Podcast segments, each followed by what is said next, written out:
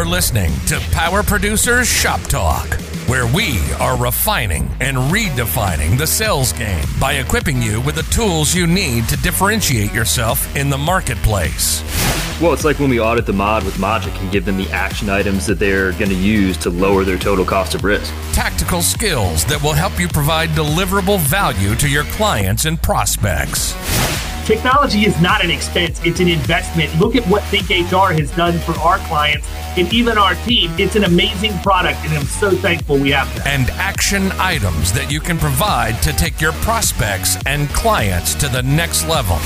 Things are changing for us in 2021. Not all big business anymore. Now that we have CoverWallet on our team, it's amazing that we're going to be able to write small business profitably. This is Power Producer Shop Talk Production redefined. Are you ready to feel the power? Hey, everybody, it's Shop Talk Friday. What's up? got Gurley, Oh, got man. Gurley back again. I mean, we gave them a little Lefevre. They had their fill of that. They moved on, wanted Mm. some Gurley. We're giving them a little Gurley. Sprinkled a little bit of just the two of us in the middle. I mean, it seems like a recipe for a lot of a lot of good information. Honestly, we were just talking. I mean, Josh, repeat your comment, man, that you just made as we were waiting for this thing to kick off. Yeah, I said if people would just take last week's episode and they would apply it in their business, they they would sell more of this stuff than they could count. I mean, really, it's it's it's not that hard, and and and we should we should literally charge for what we what we explained last week because it's it's. I mean, it, it is like solid gold. You know, you know what I found though? I found that even though I give it away for free, ninety nine percent of the people out there just aren't gonna. They're not gonna take action. Period. Mhm. And that's great. Great segue into what you guys are going to talk about on the next one in terms of a five tool player. But I think, I think the one percent of the people who will take action make up the majority of the people who listen to this because I get way too much feedback that people are using one tip or trick here or there, and eventually after they aggregate a few of them together, they they pretty much changed how they approach things. So we were we were up to our freaking neck in wedges and nowhere near finished. I mean, we just barely scratched the surface. So let's start going. Uh, let's start backwards, working our way forwards. Start with Kyle this time. What's another one that you use? Not to put you on the spot. Yeah. Um, well, I mean, you can use the audit, right? Um, Hundred I mean, percent. I've, I've used that before, um, where, and, and, you know, some of the times they bring it up um, just over conversation. They'll ask if there is an audit. Obviously, there is, but you know, you know um, yeah, absolutely. There's there's one at the end of the policy period. Just tell me about you know what your last audit looked like when you sat down with uh, with your current agent, um, and, and kind of walk me through a little bit of that process. And I, like almost every time, there was no process. There was no sit down. There was uh, well, and that's the thing, man. That's the key. I want everybody to hear this because that is one of my go-to moves. Right? My the audit is going to happen. People hate the Yeah. audit. right. But the people people hate the audit because they're not prepared for it. They've never been Mhm. prepared for it the right. They don't way. understand it. They don't. Yeah. They don't get any support, Mhm. right? So so the rate, way that I frame that is similar to what you just said. And, and I just basically say, hey, when, when your agent came out to help you prep for the audit last year and have everything ready, um, and then subsequently was there during the audit visit with the auditor to make sure that it was a smooth process, uh, what were the results of that? Right? Because I know the agent didn't prep them, and I know the agent didn't go sit through the audit. I go to every single audit for every single one of my clients, 100% of the time. I'm Mhm. there in person because there are a lot of things that get lost in translation. I mean, I don't want to get into the nuances of it, but I mean, there's like if you look at plumbers, right? There, a lot of the carriers that will write a plumbing company have a yard code on the GL in addition, but the plumbers that are working in the yard are covered under the plumbing code on workers' comp. If you're not there to show the difference between those two things, Mhm. you know, in, in an audit situation, you could end up with a nasty additional premium if they're slapping codes on policies or taking ones off or whatever else. Or worse, throwing everybody into a governing class code that really doesn't have any business to be there. But again, you know that whole thing starts when you bring the account on the books that's that's an onboarding issue for you so if you're mm-hmm. going to go in and talk about these things to drive the wedge you got to make sure that you're going to have the things in place to onboard your client in the right manner as well and and we do that through through the spreadsheet that we put together for estimated um, audit premium on GL and workers comp, you know, that we talk about that I give every single one of my clients so that when they do their payroll audit, you know, for monthly self reporting at the end of the month, they can just boom, pop it into the Excel spreadsheet. And they'll say, here's how much we used in comp, here's how much we used in GL. And by the way, here's what you projected for the year. Subtract the number that they used from it. Here's how much you have left to, to use based on what you essentially pre bought. Do we need to look at making a decision of changing exposure in the middle of the year? Are we going to ride this thing out and have you accrue some cash on the side to make a lump sum payment for the audit? I don't know. It's up to you. Mm-hmm.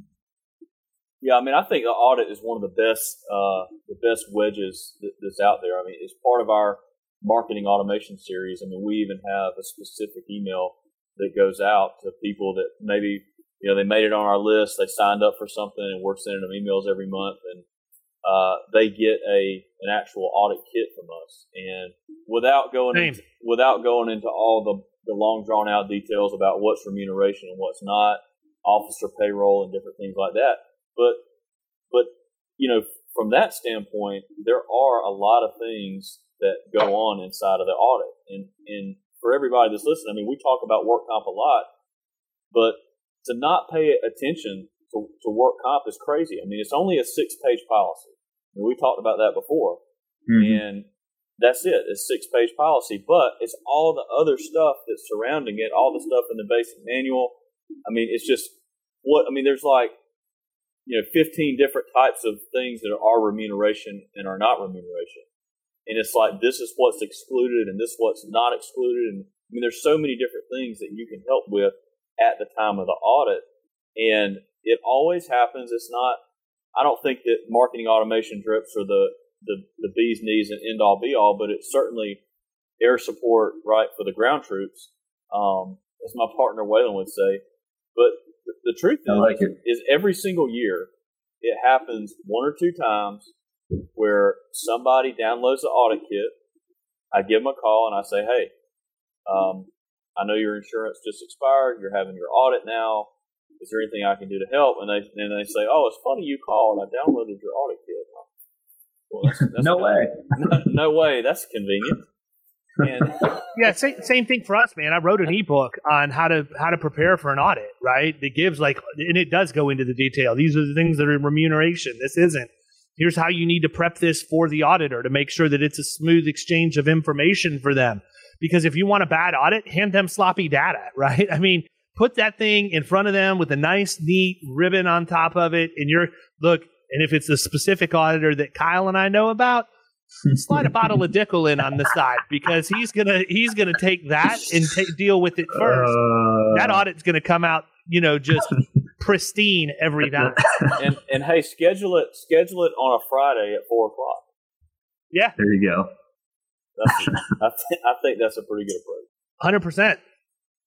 So we were talking, we both just sort of jumped all over Kyle on the audit one, which is a good one. It's one I use every time. What about what, what's another one you use, Josh? So I hope you don't steal mine. Well, I'm going to talk about the margin clause, but all right, do it. Yeah, without without making this a CIC class or anything like that. Um, here's the basic premise. Okay, is and this is kind of goes to the point about being a five tool player, knowing more than just than just workers comp. But if you if you think about insurance, okay, and especially property insurance, it's all about managing expectations. It's kind of like if you were to have a, a, a property claim in this case, what is going to happen? Okay, and so there are certain ways that you can set up property policies where you may or may not know what's going to happen. Okay, based on what happens at the time of the loss and it's all about setting those expectations. And the way that I like to frame it is when we set up your uh, property program, we're going to tell the insurance company what's going to happen in advance of the claim. Okay. And so the, the, the kind of the one liner that, that goes with that is, is you're going through a minefield. And if you step on a mine, which is a claim, do you want the insurance company to show up with a pen and a check, or do you want them to show up with a forensic accountant. And, and that's really the crux of, of the issue when it comes to property insurance. And so one of the things that we talk about, especially when somebody has a blanket pilot, a blanket property policy, um, and they have agreed amount, there's a couple things, right? You look for the margin clause, which the margin clause is going to say something to the effect of, hey, you have all these buildings that are, are on this schedule for this location, but based on your statement of values, we're only going to pay uh, 120% or 125% of whatever's on your statement of values. So what that mm-hmm. means is that the entire blanket limit of insurance that you purchase is not actually available to you, and that's why they call it a margin clause. Okay, and then the other thing is, and, and a lot of people don't know this, is when you have uh, a blanket agree amount, it says that you have to have a signed statement of values on file with the company. So just because you have these things that are on your policy that we all think are good, if you don't have these little gotchas, right, the signed statement mm-hmm. of values, and you have to have that margin clause removed to actually get the full blanket limit that, that you're going for. And so I think a lot of times um, agents can can overlook those things. They can just forget to have those statement of values signed every single year. And a lot of times people don't even know what a margin clause is. I mean, I had an insurance underwriter the other day, and I was asking them, I said, Hey, you put a margin clause on this thing. And they said, What's a margin clause? And I mean, and after, I mean, after I got done falling out of my chair and getting back up and sitting down again, I, I, I was just, I was dumbfounded, right? And it's almost an automatic like dismissal because if, if you don't know what that is, I mean, you have no business writing thirty million dollars. Yeah, that's interesting for for an underwriter to come back with. Yeah, and uh, one of the things I learned early in my career was that uh, you know somebody that had been in the business for forty years that you know she she she was an account manager and she said, "Now, Josh, you have to remember that they don't always give you what you ask for, right? That's why you have to check your policy." And the the really important thing is, and I want to caution everybody on this, is that with the increased cost of construction materials, everybody yeah. really needs to be reevaluating their blanket limits and need to be reevaluating. I mean, even if you have co-insurance, I mean, because co-insurance is just what do you have versus you know what, what should you have and or, or what you have over what you should have, and then and then you multiply that out. Well, if it, if you're at eighty percent, truly eighty percent, and let's just say it's a million dollar building and you have it insured for 800,000 with the increased cost of building materials, like you're in trouble. That's your, a great point. On, on yeah. I mean, what you can sell the building for versus what it's going to cost to rebuild is not the same thing. Yeah, absolutely. And then I could, I could go on a long tangent about debris removal being included in the building limit and how, you know, you Yeah, I was just going to say, stuff. man, it's like not even, people don't even think about that in replacement cost. You've got debris removal, demolition mm-hmm. of the undamaged portion in the building. It goes into a bunch of different things, man. And I mean, again, property is a huge one. I'm going to piggyback off of that for a second. I was actually going to talk about my next wedge being certificates because I think that's another easy one that's low hanging fruit that really just boils down to do you actually service your clients or not? Or do you give mm-hmm. them an opportunity for a self service portal like we do, which many prefer?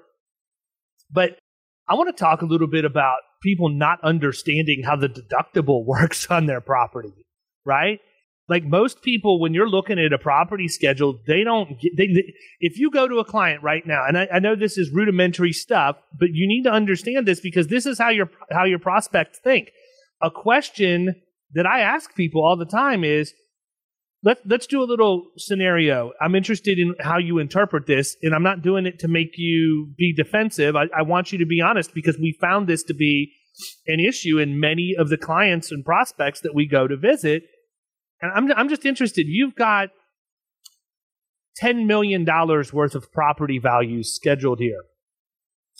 If you have a $10,000 loss and your wind deductible is 5%, how much is your deductible?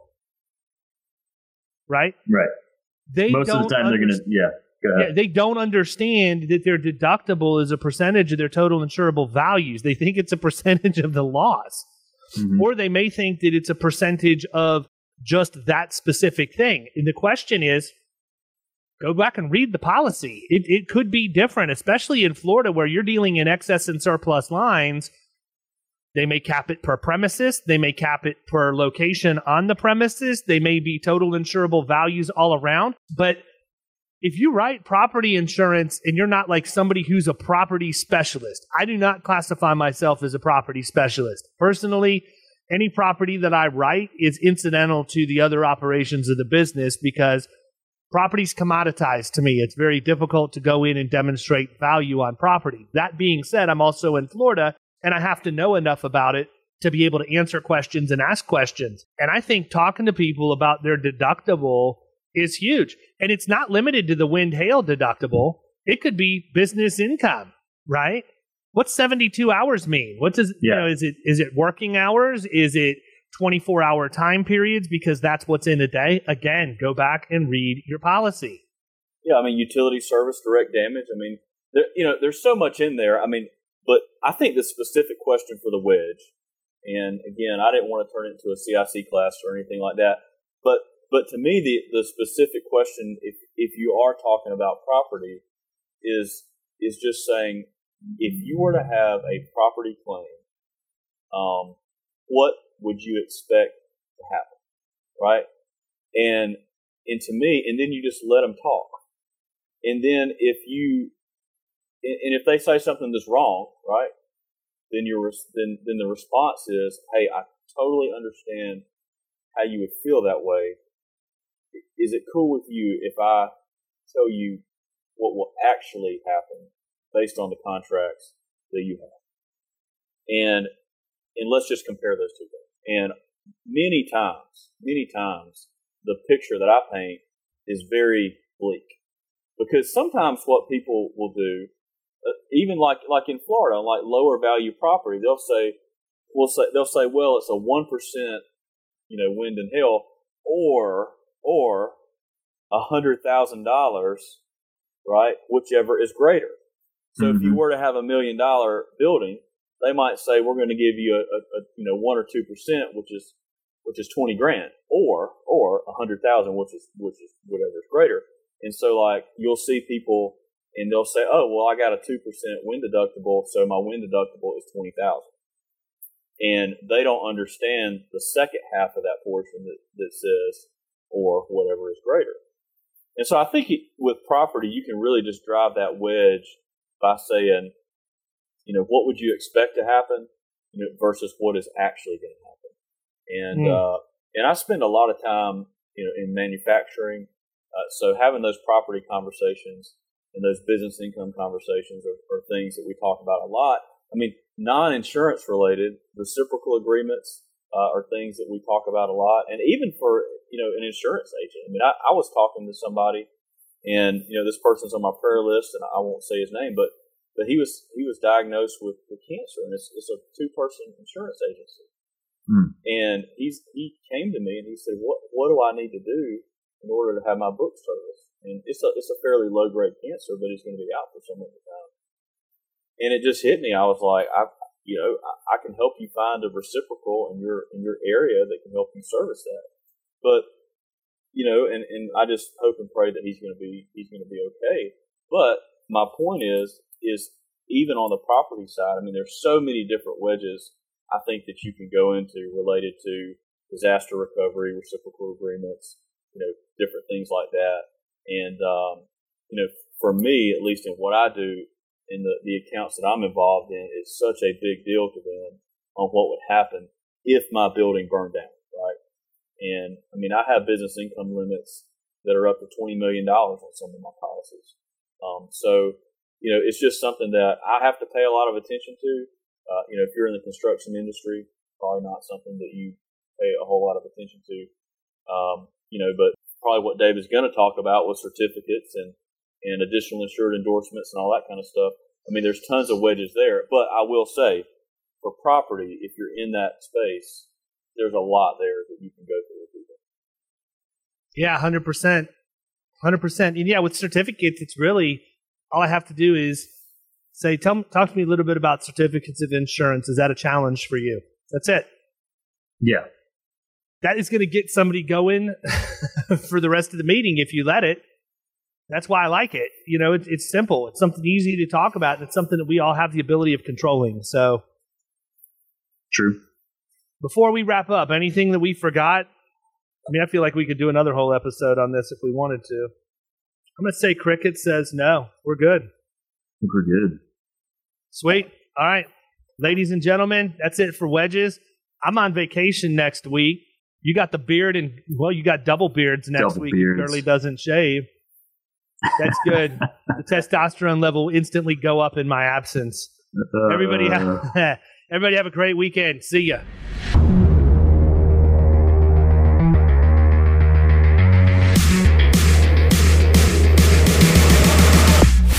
You've been listening to Power Producers Shop Talk. You can follow us at the Power Producers Podcast on Facebook and Instagram. And if you want to take your game to the next level, check out our commercial insurance training course at killingcommercial.com or visit Amazon to pick up a copy of our international best selling book, The Extra Two Minutes.